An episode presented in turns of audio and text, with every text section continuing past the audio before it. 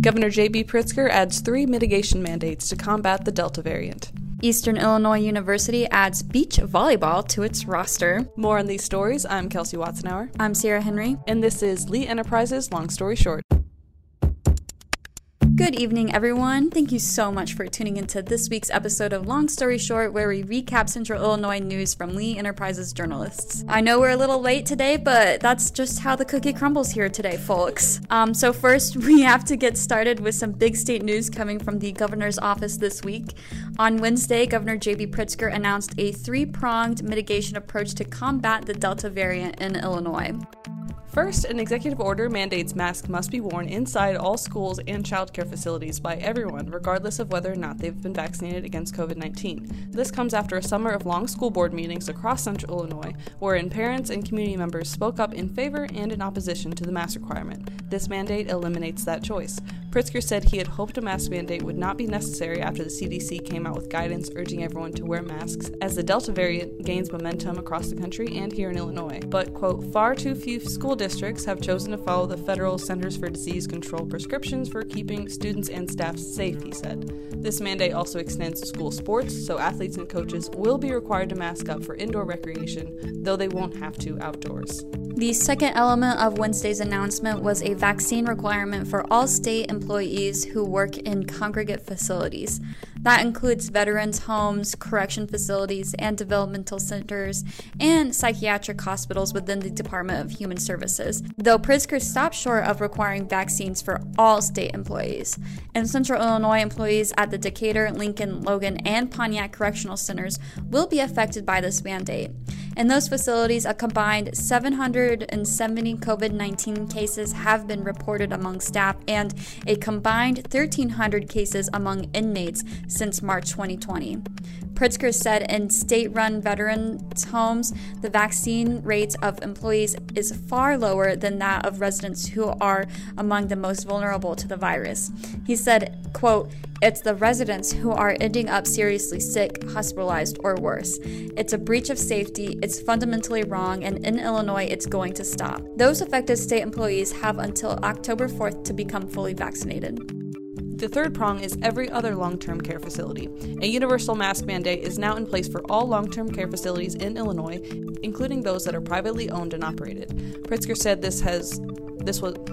this was already standard practice for much of the industry, but with the Delta variant spread, he wants to leave no doubt on the need for compliance. One second.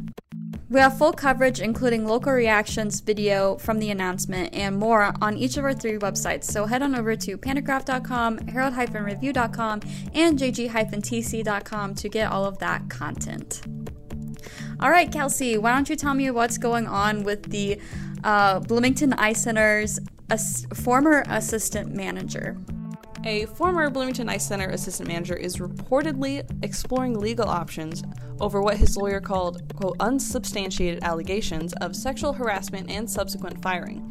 John Bobby Denardi, 37, was fired from his position with the Ice Center following a City of Bloomington investigation that determined he had been sexually harassing a female worker for about 2 years, reporter Kate Heather wrote this week. According to the termination letter and the report, city investigators wrote that Denardi sent late-night text messages to a worker starting when she was 16 years old and inappropriately touched her at work. To read more about the investigation, Denardi's firing, and what legal options he may be pursuing, you can find Kate Heather's story at Pantagraph.com. So I hear you've been talking to some businesses this week, Sierra. What's going on with the world? Well, thank you for asking. This week, we took a look at how the coronavirus pandemic has disrupted global supply chains. If you've been out shopping, you've probably noticed certain items are sold out completely at various businesses. Central Illinois business owners say that the disruption is being felt at all levels and first started when manufacturing facilities shut down because of the virus, and now they are facing labor shortages in trucking, shipping, and other manufacturing offshore, being unable to keep up with demand. The issue particularly affects car manufacturers, which many of which use semiconductor chips, and that has subsequently led to prices of used cars to skyrocket since people are unable to buy new cars off the lot. For the full scoop, you can find my story at Pantagraph.com to read more about how this issue is being felt at various businesses and what items you might not be able to find in stores. It really affects like a whole gambit of items, from appliances like refrigerators to lawnmowers to even pool chlorine tablets, which that's a whole separate issue. I also spoke with a professor about it, so if you want a little bit more of a researcher side of it, things, you can definitely check that out as well. And now Kelsey's going to end off this section with a really, really cute story. You know, my favorite topic is birds. The Illinois Raptor Center of Decatur has rescued 3 peregrine falcon chicks after their eggs were discovered last year at O'Hare International Airport in Chicago. The airport originally discovered 4 eggs, but one of the eggs did not survive the rescue mission. The chicks have since hatched and they're thriving, according to Jacques Nuzzo, the program director for the Raptor Center. Valerie Wells this week got to meet the baby chicks that are joining the bachelor peregrine falcon Sam at the center. And Sam had stepped in as the role of the foster dad for the chicks. We have a lot of cute photos and videos of these amazing little birds, and you can read that full story, which is quite heartwarming, at herald-review.com. And now it's time for sports! Eastern Illinois University is adding beach volleyball to its roster of competitive sports this year. It will be the university's 21st intercollegiate sports team and will provide new opportunities for collegiate athletes, of course. Current volleyball associate head coach Manolo Concepcion will serve as the head coach for the team, which will incorporate the players on the current indoor volleyball roster as team members because they will retain eligibility from the fall into the spring semester. For full details on the new sport, you can find the full story at jg-tc.com. Kelsey's going to now tell us about a Bloomington murder trial that ended this week. The third defendant in an April 2019 murder was found guilty on Tuesday. In McLean County, jury returned a guilty verdict for 22-year-old Amari McNabb on charges of first-degree murder and mob action, but he was acquitted on a charge of aggravated discharge of a firearm in the shooting death of 25-year-old Juan Nash, who was killed April 4, 2019, at an outdoor party on Orchard Road in Bloomington. Before McNabb went to trial, co-defendant Scotty Allen was found guilty last summer in Nash's murder and sentenced to 50 years in prison. Exodus Hebert, another co-defendant, pleaded guilty to first-degree murder charges earlier this year, and he was given 20 years. McNabb faces up to 60 years in prison for the murder charge when he is sentenced on October 25th. So for full details on this case and his trial, you can find Kate Heather's stories at Pantagraph.com. Decatur police arrested a man suspected in 2 shootings on Wednesday. 28-year-old Dana E. Bond Jr. of Decatur was taken into custody by officers from the U.S. Marshals, Decatur police, and the Macon County Sheriff's Office on warrants for attempted murder and aggravated battery with a firearm related to a June 20th shooting at Prairie Avenue and Martin Luther King Jr. Drive, where a woman received a graze wound. He also had an active warrant for attempted murder in a May 17th shooting in the 800 block of South Maffitt Street, in which a 24-year-old man was shot in the abdomen. 2 other men have also been charged in these shootings and are in Macon County custody. For full details on these shootings and the defendants, you can find Donette Beckett's report at herald-review.com.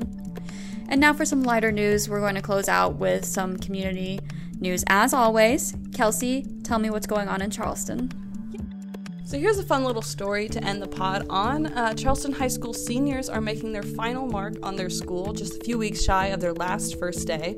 Following tradition, the seniors met in the high school parking lot to paint their parking spaces this week. Athena Pager spoke to several of students, and we have plenty of photos and videos, so if you want to know more about what these kids had to say and how they made their mark on their way out, be sure to head on over to jg-tc.com to read the full story. I know a lot of these traditions happen in a lot of our local high schools, so they're always fun to see what the kids come up with. I know in Normal, they paint like bricks, and in another school, they paint like ceiling tiles. It's very fun. We're looking forward to going back to school. Oh, that's really cool. I didn't know about Normal's brick thing. Yeah. We didn't have like any school-wide specific traditions. I think maybe I don't know. Maybe because we're a little too, like, large for it. We're not larger than, like, normal or anything like that. Like a school of 400, but if even that, my class of 102. But like for band, we had these posters on our cabinets for, like, our instrument cabinets, and there's these, like, very vintage posters, like, at least 20 years old at the time, and everyone, like, would sign their name on the poster, and that was really sweet. Yeah, my school was very small, but we didn't have anything like this, I don't think. You didn't have to take your tractor to... Oh, we did? School. Okay, we had... Oh my god, really? Yeah, of course. Okay, listen, my high school mascot was the farmer. That is giving away too much personal information because there's only one of those in the state, so but... Awesome. Yeah, my high school mascot was a farmer. FFA week was a big deal.